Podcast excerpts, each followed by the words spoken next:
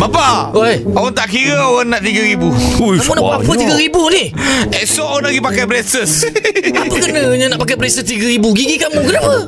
Bapa tengok lagi gigi saya di Bapa Ha. Tadi si Latifah tu cakap apa Apa? Latifah nak sadung Ah, dia cakap apa, Latifah? Dia cakap Eh eh itu gigi ke pagar Ui. Sedih lah bang Mana cantik lah pagar beratur Ah. Cuma pagar kamu tu macam oning terangkat Patut kamu bangga Kamu beza daripada orang lain Tapi ke bapa pelik lah Kita ni keluarga Tak ada seorang pun yang gigi macam isi tau Kenapa dia seorang macam ke depan sikit Ah, Ikut Abang- siapa ni bang Baba malas lah nak cerita mm Dulu kecil-kecil dulu Waktu kamu umur setahun lebih Hmm? Kamu suka sangat isap jari Oh Ah, Hisap jari tangan Hisap jari kaki Bila Baba ikat tangan kamu Ikat kaki kamu Kamu hisap pula puting Baba pun tak faham kamu Puting Baba ambil Kamu hisap pula botoi Botoi Baba ambil Kamu hisap pula kapet Kamu ni dulu memang suka ngisap Ah.